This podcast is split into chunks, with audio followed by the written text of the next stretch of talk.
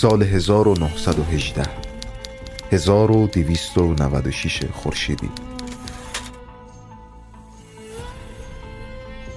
جنگ جهانی اول تموم شده. دولت عثمانی و متحدینش آلمان، مجارستان، اتریش و بلغارستان تو جنگ شکست خوردن و امپراتوری بزرگ عثمانی در حال سقوطه. استانها یا ایالتهاش یک به یک سقوط می‌کنن و سرآخر سلطان عثمانی دیگه فقط داره به آسیای صغیر حکومت می‌کنه. همین محدوده ترکیه فعلی که تو همین قلم رو کوچیک هم دیگه استقلالی از خودش نداره. سلطان محمد پنجم فوت کرده و سلطان محمد ششم معروف به شاه بابا جای برادر به تخت نشسته و استانبول در اشغال نیروهای متفقه انگلستان، ایتالیا، فرانسه و تا حدود یونان. باب عالی وزیران تا قصر دلم باغچه سلاطین عثمانی رو. سکوت مرگباری فرا گرفته و آخرین امپراتور عثمانی. عروسک قوای اشغالگره.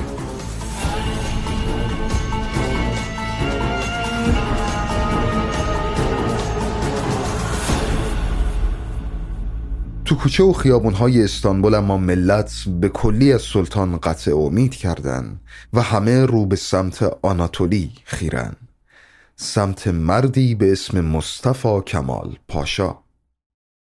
کسی که تو آنکارا قوای ملی رو تشکیل داده و در صدد نجات کشورشون از دست اشغالگراست. اشغالگرانی که هدفی ندارن جز تجزیه عراضی آسیای صغیر بین خودشون. پس حالا دیگه نه استانبول به عنوان دارالخلافه که آینده ترک ها تو آناتولیه. امیدها و افتخارات ملتشون. رابطه حکومت تو استانبول با آناتولی قطع شده و هر کس که شور نجات وطن در سر داره آزم آناتولیه.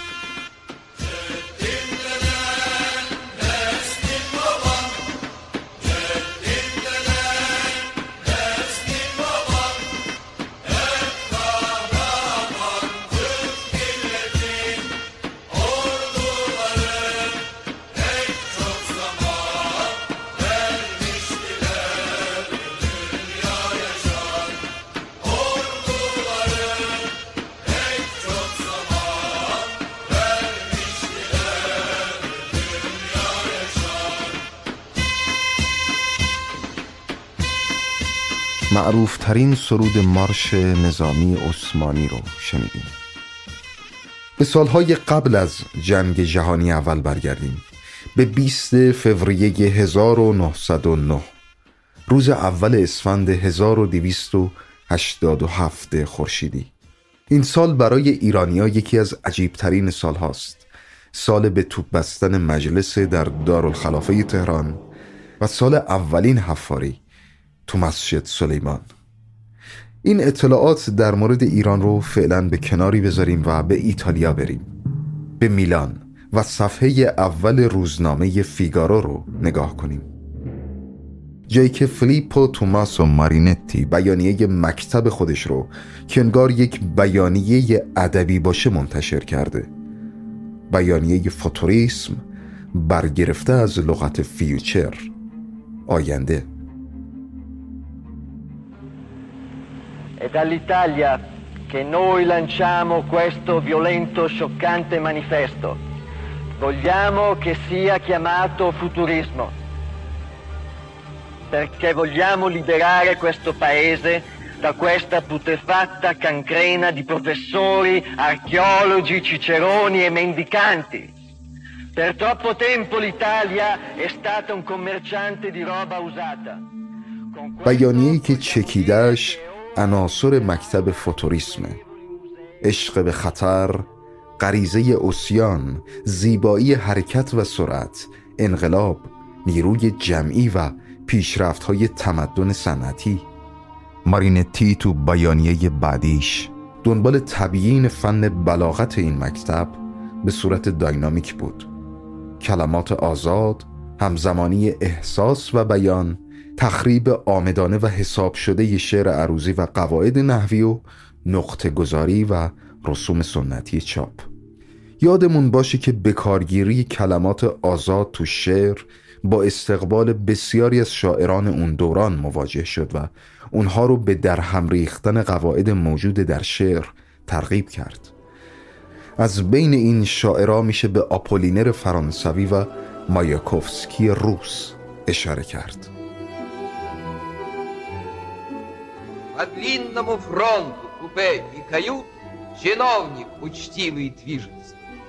Сдают паспорта, и я сдаю صدای ولادیمیر مایاکوفسکی رو میشنویم کسی که سال 1912 بیانیه فوتوریسم رو در روسیه منتشر کرد کسی که موفق شد تو چارچوب این سبک قالب شعر روس رو تغییر بده ویژگی اصلی اشعار مایاکوفسکی جوان بهره برداری عمیق از کاربرد کلمات در تمام اشکال و ابعادش بود و با توجه به روحیه مدرنی که فوتوریسم ارائه می کرد و در حال نفی گذشته بود با شکلگیری پایه های انقلابی سال 1917 مایاکوفسکی هم با شور و اشتیاق به جمع انقلابیون پیوست.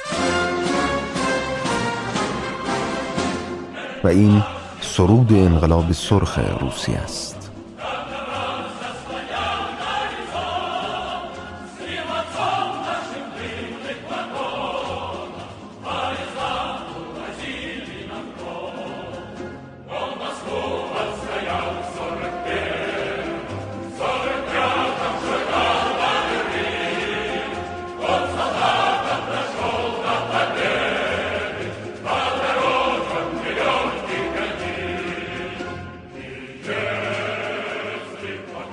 مایاکوفسکی معتقد بود هنر میبایست نمونه متعهد از منظر سیاسی باشه و نقشی سازنده در تمام جریانات آوانگارد بازی کنه.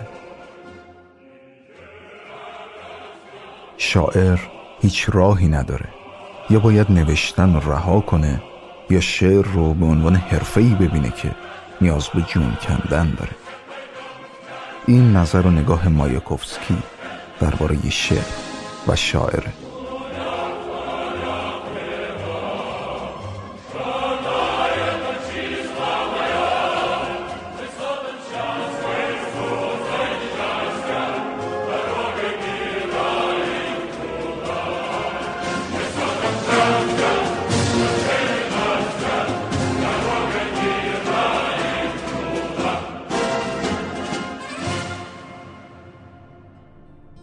رادیو حکمتانه گوش می کنید و این دومین برنامه از پرونده روایت داستان زندگی نازم حکمته.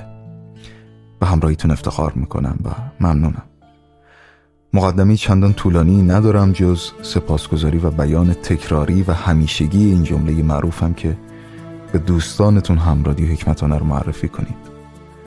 و بشارت باد بر من و تو که güzel günler göreceğiz روزهای زیبا رو خواهیم دید. این برنامه هم تقدیم به توه.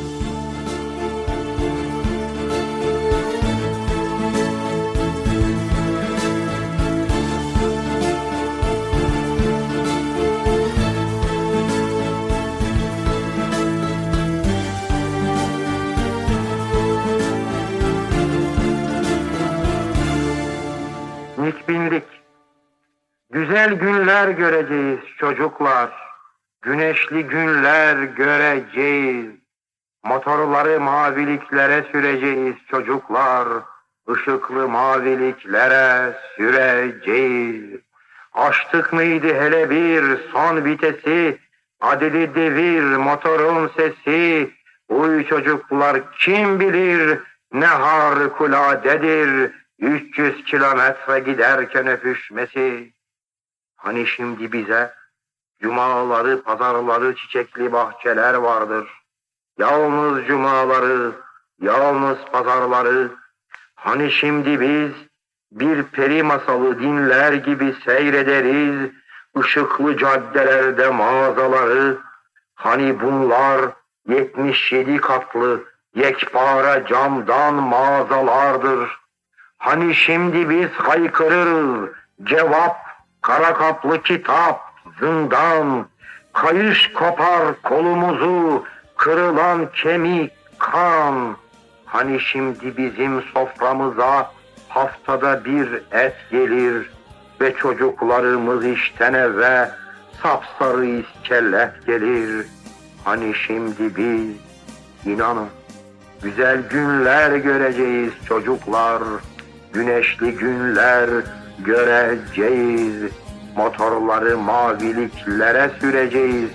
Çocuklar ışıklı maviliklere süreceğiz. Güzel günler göreceğiz çocuklar Motorları maviliklere süreceğiz Güzel günler göreceğiz çocuklar Motorları maviliklere süreceğiz Güzel günler göreceğiz çocuklar. Motorları maviliklere süreceğiz. Güzel günler göreceğiz çocuklar. Motorları maviliklere süreceğiz. Çocuklar inanın, inanın çocuklar. Güzel günler göreceğiz, güneşli günler. Motorları maviliklere süreceğiz güzel günler göreceğiz güneşli günler. Çocuklar inanın, inanın çocuklar. Güzel günler göreceğiz güneşli günler. Motorları maviliklere süreceğiz. Güzel günler göreceğiz güneşli günler. Hoş Hoşbini Hani şimdi bize cumaları بچه ها روزهای زیبایی را خواهیم دید. روزهای آفتابی را خواهیم دید. موتورها را در آبی آبها خواهیم راند و به سوی دریاهای آبی نورانی خواهیم راند. هنوز دنده آخری مانده اعداد رو معکوس بشمار و صدای موتور. آی بچه ها نمی‌دونین چه خارق العاده است بوسه گرفتن تو 160 کیلومتر سرعت. و به راستی چه شد اما؟ چه شد آن جمعه ها و یک شنبه های پر از باغ و گل و گلستان ما؟ که از آن تنها جمعه ها ماند و تنها یک شنبه ها.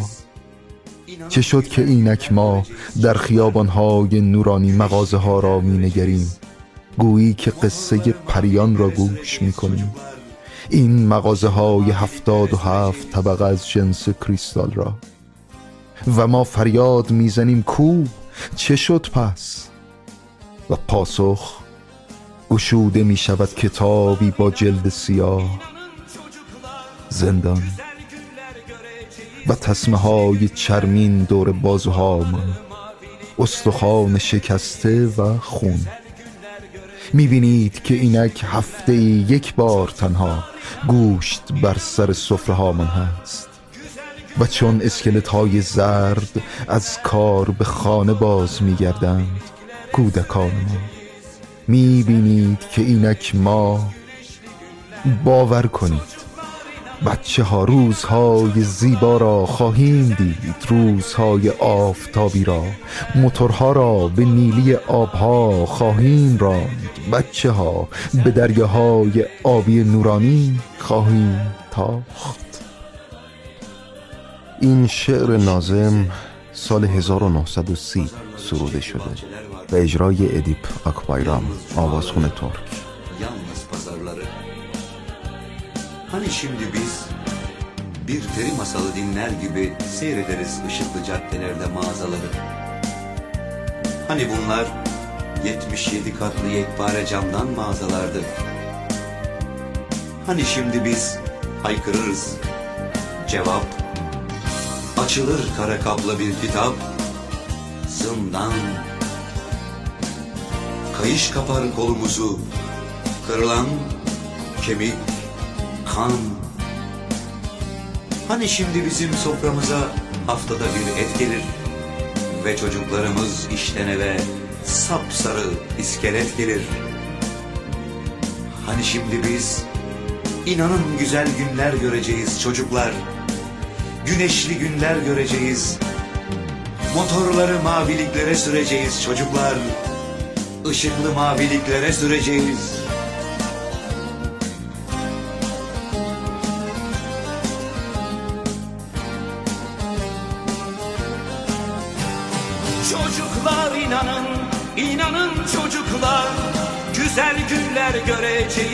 Güneşli günler Motorları maviliklere süreceğiz. Güzel günler göreceğiz, güneşli günler. Çocuklar inanın, inanın çocuklar. Güzel günler göreceğiz, güneşli günler. Motorları maviliklere süreceğiz.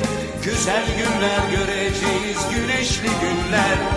Çocuklar inanın, inanın çocuklar Güzel günler göreceğiz, güneşli günler Motorları maviliklere süreceğiz Güzel günler göreceğiz, güneşli günler Çocuklar inanın, inanın çocuklar نازم 18 سال است دوران مدرسه دریاداری رو تمام کرده و برای کارآموزی وارد نیروی دریایی شده با ریه‌ای شدید ریهاش آب آوردن از خدمت نظامی معاف میشه.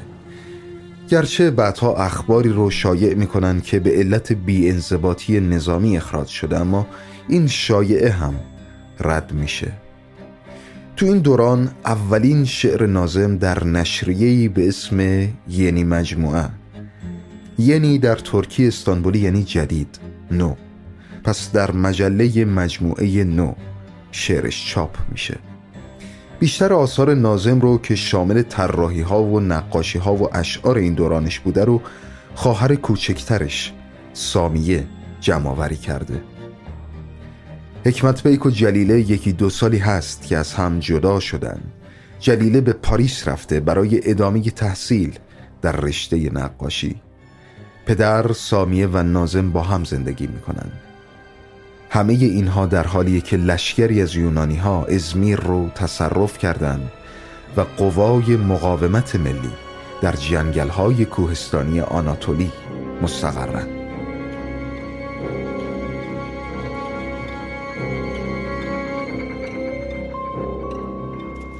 1920 1298 خورشیدی.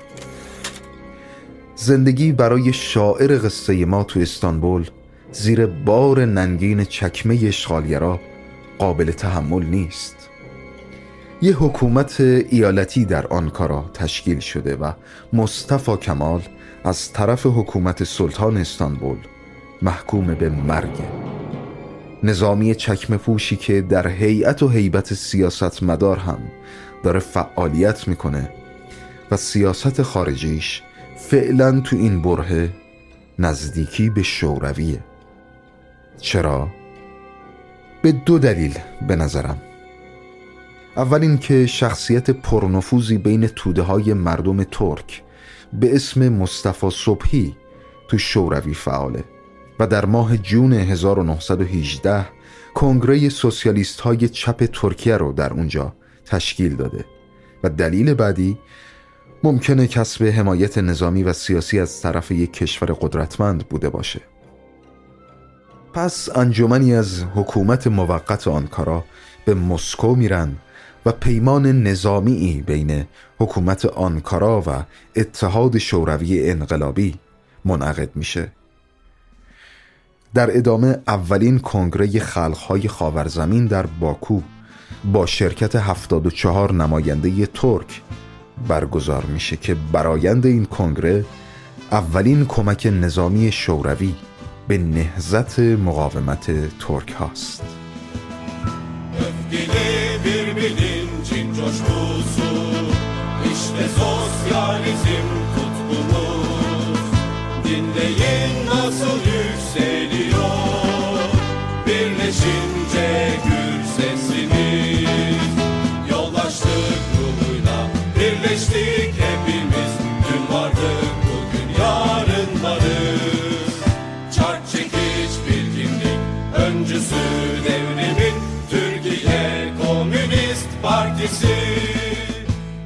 سرود حزب کمونیست ترکیه رو شنیدیم.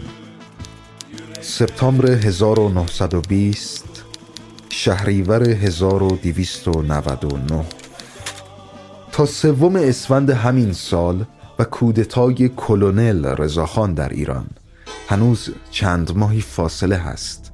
کودتایی که ایرج میرزا دربارش گفت تجارت نیست صنعت نیست ره نیست. امیدی به جز سردار سپه نیست و تو مجلس چهارم اون دوران نمایندگانی از جمله اصلاح طلبان، سوسیالیست ها و کمونیست ها به حمایت از سردار سپه و کودتا پرداختند.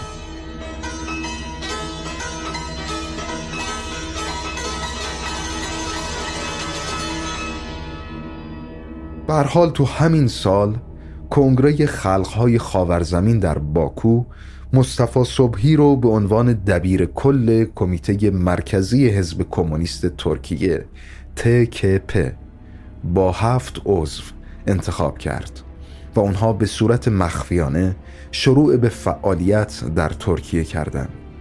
همزمان در ترکیه هم با سیاست های مصطفی کمال پاشا حزب علنی کمونیستی شروع به فعالیت کرده و آثار سوسیالیستی که زیر نظر مصطفی کمال باشه در حال چاپ و انتشار.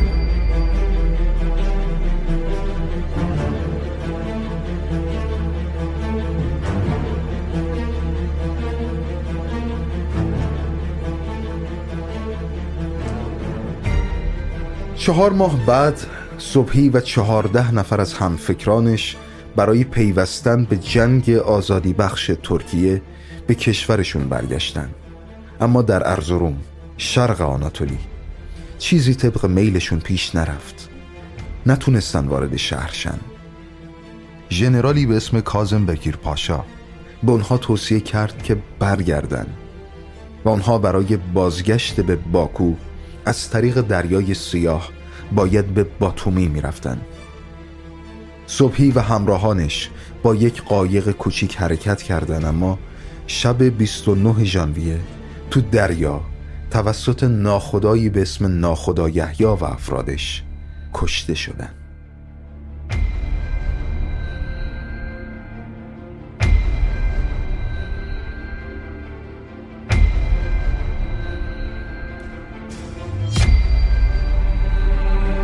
سراغ شاعر خودمون برگردیم. کمی قبل تر از این ماجراها نازم بی اطلاع خانواده همراه با یکی از دوستان شاعر صمیمیش از دوران مدرسه به اسم والا نوردین که پسر والی بیروت بود و تو دورانی که نازم در مدرسه نظامی تحصیل می‌کرد اون هم در اروپا تحصیل کرده بود و به استانبول برگشته بود راهی آنکارا میشن. برای پیوستن به نیروی قوای مقاومت ملی. اونا باید به شهر اینبولو شمال مرکز ترکیه برن اما چطور؟ چطور میشه از شنگ حکومت استانبول فرار کرد؟ چطور میشه به آناتولی آنکارا رسید؟ چطور؟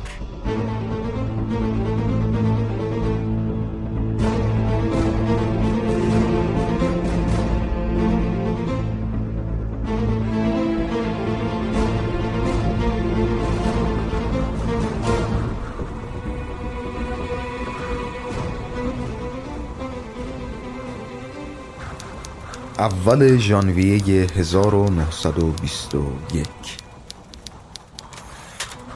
نازم و والا با کمک یک سازمان مخفی که برای مبارزات ملی در آناتولی از استانبول اسلحه و مهمات قاچاق می‌کردن همراه با دوستان شاعرشون فاروق نفیز و یوسف زیا مخفیانه سوار کشتی شدن به نام یعنی دنیا جهان نو که از سرکجی در همسایگی استانبول حرکت می کرد و وارد شهر بندری اینبولو شدن. پنج یا شیش روزی منتظر مجوز و پول سفر موندن تا به آنکارا برسن. تو این دوران انتظار با کسایی مواجه شدن که از آلمان اومدن. ترک هایی که عضو جرگه اسپارتاکیست های آلمان بودن و ناظم اونها رو برادران اسپارتاکیست خطاب می کرد دانشجویان و جوانانی که دولت عثمانی برای تحصیل به آلمان فرستاده بود. کوتاه این که جرگه اسپارتاکوس یا اتحادیه اسپارتاکیست های آلمانی گروهی از مارکسیست های انقلابی آلمانی بودند که تو حین جنگ جهانی اول در آلمان فعالیت می‌کردن طبیعتا اسم این گروه برگرفته از اسم اسپارتاکوس رهبر معروف سومین جنگ برده ها در دوران امپراتوری رومه. تو این مدت و اینجا برای اولین باری که نازم و والا در زندگیشون کلمه سوسیالیسم رو میشنوند به عبارت دیگه مارکس مفاهیمی مثل استثمار کارگری، جنگ و جامعه طبقاتی و غیره.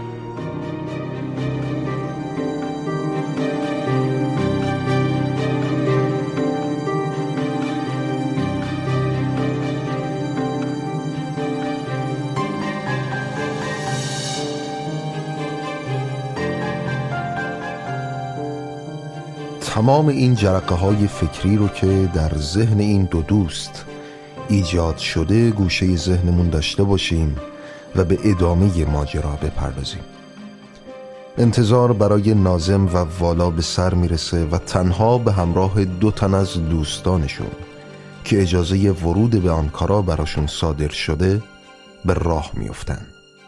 برای پیوستن به قوای ملی.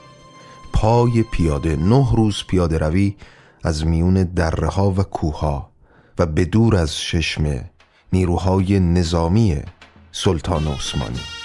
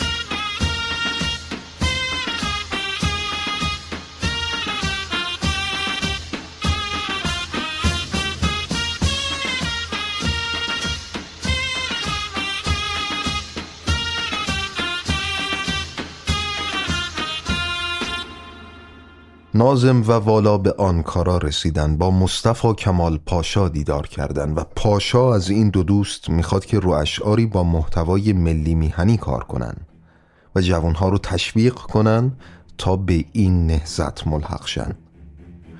اونها سرودن منظومه بلند رو ظرف مدت سه روز به پایان رسوندن و این منظومه در ده هزار نسخه توسط اداره مطبوعات آنکارا چاپ و توضیح میشه. پژواک و استقبال از این شعر به حدی بود که مجلس شورای ملی کبیر آنکارا احساس خطر کنه و چنین زبان قدرتمندی که فراخانی با این صلابت می‌تونه ایراد و منتشر کنه رو بالقوه خطرناک به شمار بیاره.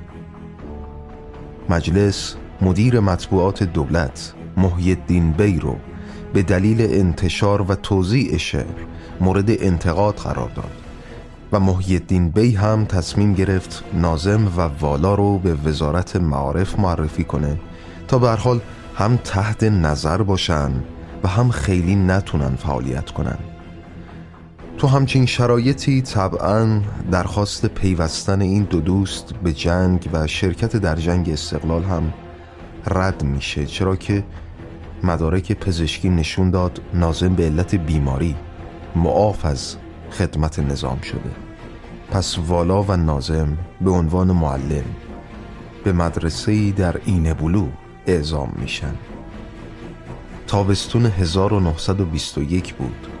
پای پیاده جاده های کوهستانی فلات آناتولی رو گز کردن نازم بین راه بیمار شد که روستایی ها از مرگ نجاتش دادن و این دو بالاخره خسته و نیمه جون به مقصد رسیدن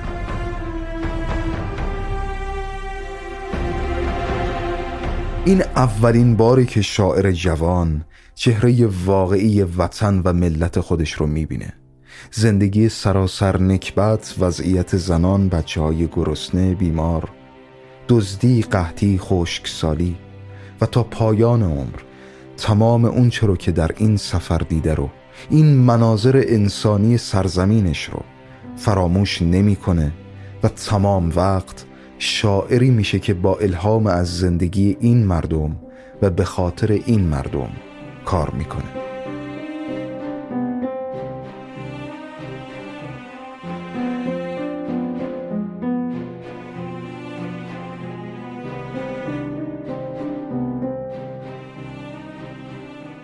نوزده سالگی نازم از مهمترین سالهای زندگی نازم حکمته.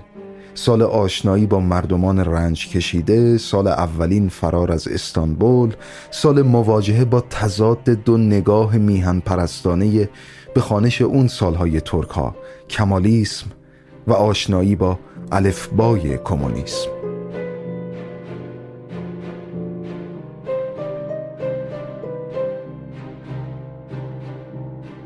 نورالدین والا در کتاب خودش با عنوان بدونیادان نازم گشتی نازم از این دنیا گذشت در مورد این درگیری ذهنیشون نوشته زلزله بزرگی تو باورهای ما رخ داد. داشتیم یه شوک روحی رو میگذروندیم. ما بین دو قطب رها شده بودیم انگار. بین ایده های سوسیالیستی الغا شده توسط اسپارتاکیستا و ایده های ناسیونالیستی که تا اون روز شخصیت ما رو بنا کرده بودند در حالی که شاعر به عنوان معلم به مدرسه این بلو رفته در نامه ای روزهاش رو اینطور توصیف می‌کنه.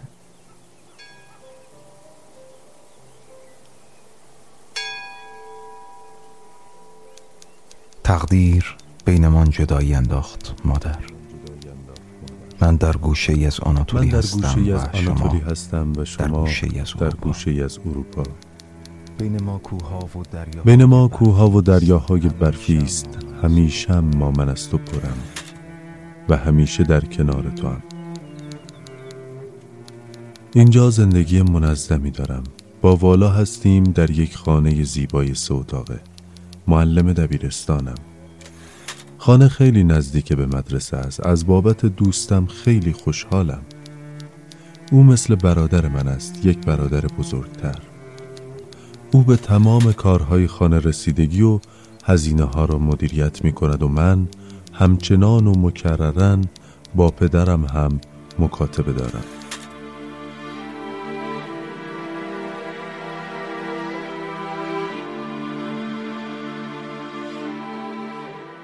قرابت معلم جدید و دوستش به مردم فقیر و علاقه متقابل مردم این نقطه دور افتاده انگار که زنگ خطری برای خوانین و منتفزین محلی باشه تصمیم به قتلشون گرفتن.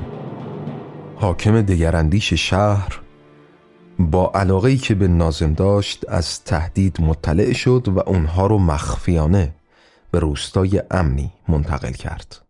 این حاکم کسی نبود جز زیا حلمی زیای علاقمند به زبان و ادبیات فارسی.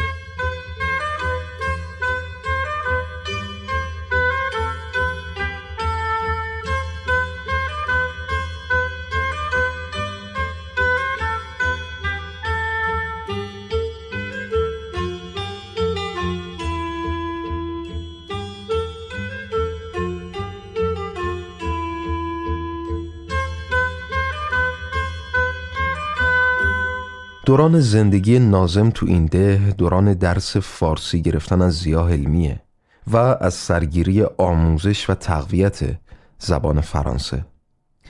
درسهایی که دوران بچگی از مادرش می‌گرفت و به واسطه ارتباط و کتابهایی که از سمت مادر می‌رسید رویای انقلابی مثل انقلاب فرانسه رو برای کشورش داشت.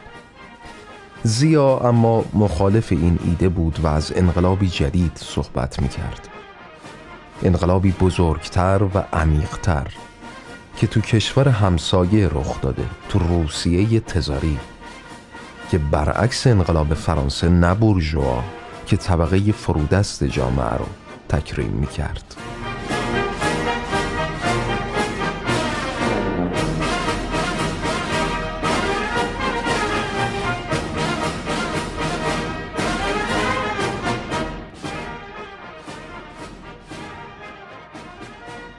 حالا تمام توجه و افکار شاعر و دوستش والا معطوف به روسیه است و به جای سفر به پاریس عزم دانشگاه های مسکو رو دارن. جایی که شاعرایی مثل مایکوفسکی داشت و فوتوریسم مثل قایقی موتوری با سرعت 160 کیلومتری رو به آینده و تکنولوژی در حرکت بود.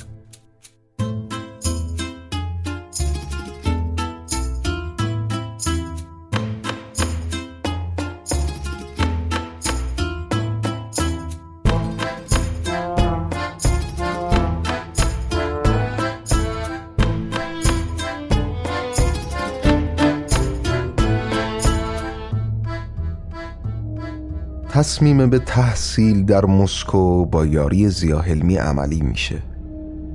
اونها به راه میفتن زیا اما با شنیدن خبر قتل مصطفی صبحی و همراهانش که به ملاقات مصطفی کمال پاشا می‌رفتن تو ترابازون میمونه و از همراهی با این دو دوست منصرف میشه.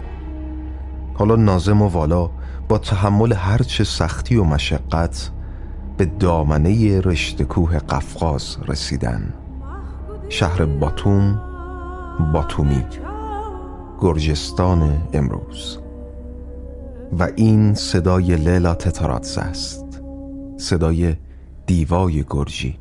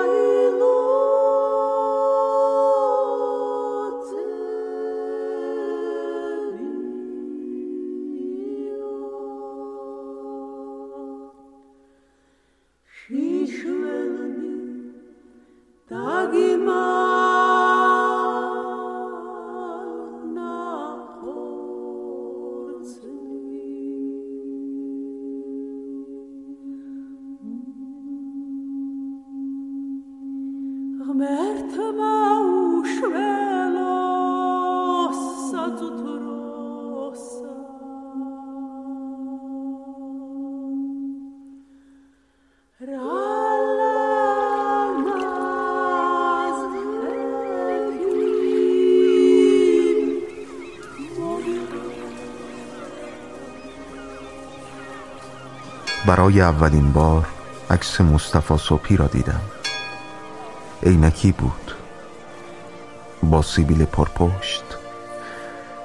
در نظر من او یکی از قابل احترام ترین و بالاتر از آن یکی از دوست داشتنی ترین انسانهای روی زمین است.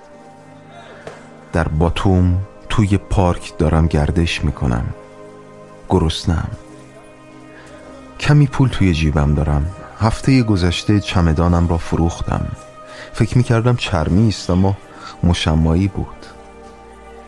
در بسات چای فروشی جلوی سینما چای شیرین نه که یک چای قند پهلو خوردم و حالا صدای امواج دریا را می شنوم اما حوصله این که بروم پلاژ و دخترها را تماشا کنم ندارم. دیشب در پلاژ بودم هوا گرفته بود. در آن تاریکی ولرم دریا ساکن و شفاف بود. در فکر کشته شدن صبحی و رفقایش بودم. وقتی که کشتی مرا به باتو می آورد داشت از کنارهای سرمنه می گذشت به ساحل نگاه کردم.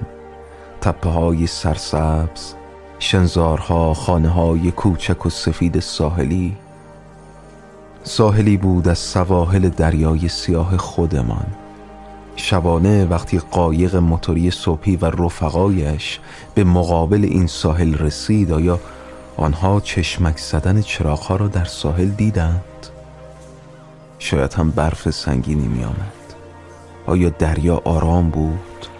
موج داشت؟ آیا خدمه قایق می دانستند که قرار است مسافرینشان قتل عام شوند؟ آیا در حالی که این موضوع را می دانستند گویی که هیچ اتفاقی نخواهد افتاد داشتند با آنها گپ می زدند؟ شاید هم به آنها توتون تعارف کرده بودند. شاید هم سیگارشان را با سیگار آنها روشن کرده بودند. بین صبحی و رفقایش چه صحبتهایی رد و بدل شد؟ آیا هیچ به فکرشان رسیده بود که کشته خواهند شد؟ شاید هم فهمیده بودند اما کجا؟ در عرض روم یا وقتی در ساختمان فرمانداری داشتند هفتیرهایشان را می گرفتند شاید هم همان اوایل همان وقتی که سر مرز کالسکه هایشان را سنگسار کرده بودند شک برشان داشته بود آیا کازم بکیر پاشا وقتی داشت با آنها صحبت می کرد که نقشه کشته شدنشان را مثل یک نقشه جنگی طرح ریزی کرده بود توی دلش به آنها می خندید؟ نمی‌دانم. پاشا دانشاک های ارمنی آن گروهی از ارامنه با افکار فاشیستی را به وسیله گروهی که صبحی از ترک های روسیه تشکیل داده بود شکست داد. او این موفقیت را که تا آخر عمرش همیشه به آن افتخار خواهد کرد مدیون صبحی و رفقایش بود. مدیون همانهایی بود که فرستاده بود تا در ترابازون قتل عامشان کنند. نمی‌دانم آیا صبحی ها به محض رسیدن به ترابازون زندانی شدند؟ اگر این طور بود حتما بویی از قضیه می بردند در پهنه های سرمنه وقتی که دیدند یک قایق موتوری با سرعت به آنها نزدیک می شود چه فکر کردند؟ یا وقتی که دیدند ناگهان یک قایق موتوری جلویشان سبز شد؟ اما حتما قبلا صدای موتورش را شنیده بودند. شاید هم نشنیدند به خاطر صدای امواج و صدای موتور قایق خودشان. اما اگر شنیده باشند پیش خودشان فکر کرده بودند که از آنکارا حتما دستور اومده تا از ما عذرخواهی کنن و برمون گردونن. شاید هم گوشی دستشان آمده بود که این مرگ است که دارد به آنها نزدیک می شود آنها هوشیارترین و آگاهترین فرزندان خلق بودند. نه تنها آگاهترین بلکه شجاعترین فرزندان ایشان بودند. چه کسی مثل آنان قادر خواهد بود عاشق باشند؟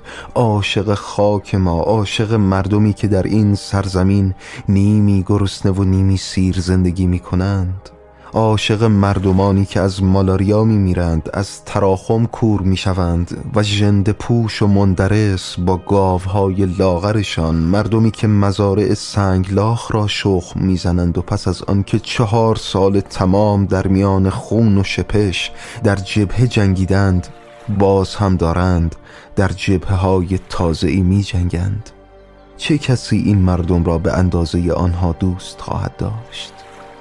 چه کسی مثل آنها خواهد توانست ایمان بیاورد به خوبی به زیبایی و به امیدی که در وجود این انسانها نهفته است؟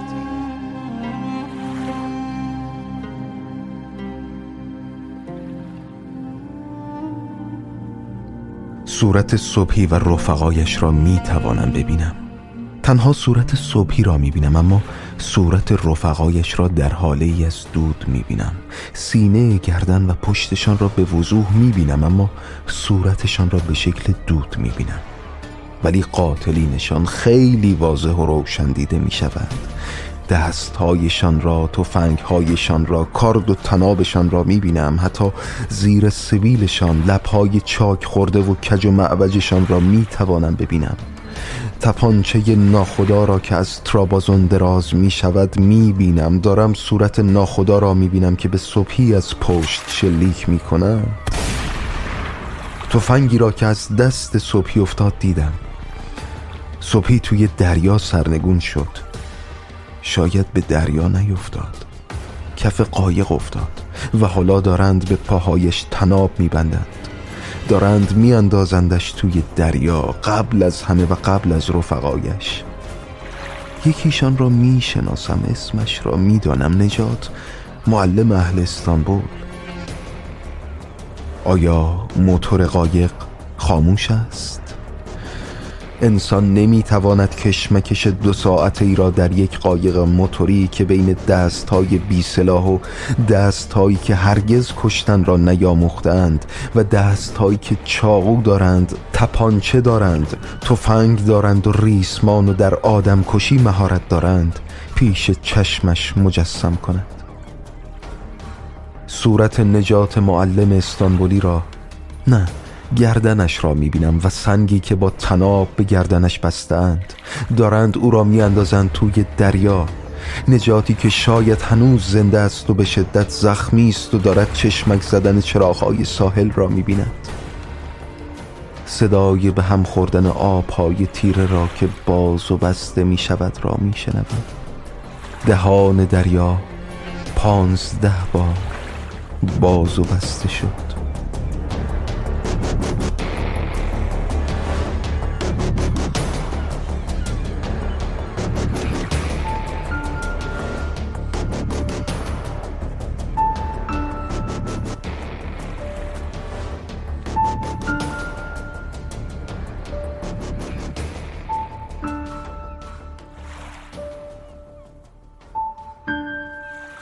در باتوم توی پارک نشستم استخر پارک وسط درختها زیر آفتاب برق می‌زند. دستی به پشتم خورد برگشتم نگاه کردم. رشید بود. متعجب شدم. گردنم را بغل کرد. همان رشیدی که در آنکارا در تئاتر اوتلو بازی می‌کرد.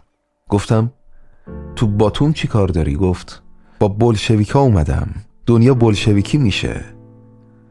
از من نپرسید که اینجا چه کار دارم. از دیدنم تعجب هم نکرد. آدرس هتلش را به من داد ولی من نگفتم که در هتل فرانسه جا گرفتم. یک هفته بعد برای دیدنم آمد به هتل. گفت توی یک روزنامه کار می کند او را با اعضای خارجی حزب کمونیست ترکیه آشنا کردم. رفت. یک ماه بعد آمد گفت سردبیر روزنامه شده. شهر باتوم پایتخت جمهوری سوسیالیستی آجراست. بیشتر آجرایی ها مسلمانند ترکی صحبت می کنند یک روزنامه هم به زبان ترکی منتشر می شود که رشید سردبیر آن شده. عصر همان روزی که رشید آمد مهر دایره خارجی گم شد. مهر در کشوی میز چوبی بود و کشو هم قفل بود. قفل را شکسته بودند. من همراه رشید از دایره خارجی بیرون آمدم. سه چهار ساعت بعد که به دایره برگشتم دیدم پنجره مشرف به بالکن دستکاری شده و باز مانده. جریان را به چکا خبر دادم. فردای آن روز صبح مرا از چکا خواستند. یک مرد سیبیلوی عینکی پشت میز چوبی نشسته بود و به ترکی با لحجه آذری به من گفت مهر شما ور نداشتین. خب احتیاجی به این کار نبود. مهر همیشه زیر دست خودتون بود. به کسی مشکوکی؟ گفتم نه به کسی مشکوک نیستم. گفت پدر بزرگتون پاشا بود و پدرتونم یه معمور عالی رتبه. پدر صبحی هم پاشا بود. گفتم شما شبیه رفیق صبحی هستین. لبخندی زد و گفت منو به انسان خیلی خوبی تشبیه کردی. از کتاب برادر زندگی زیباست ترجمه ایرج نوبخت.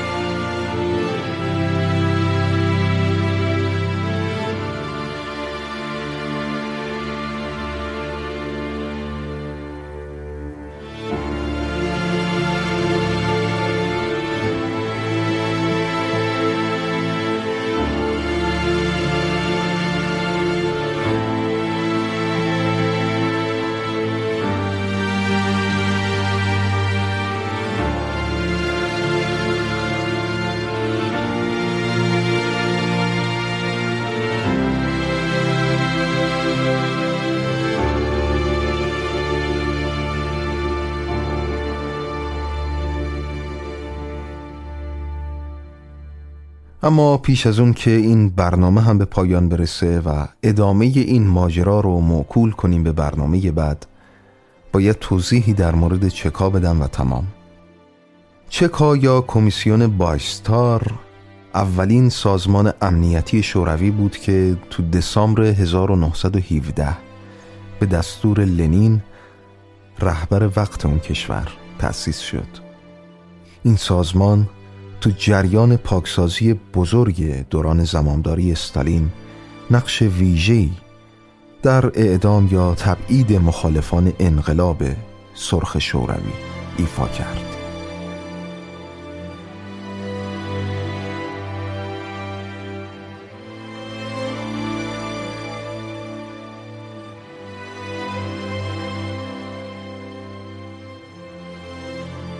حامد کیان رادیو حکمتانه واپسین روزهای اسفند 1401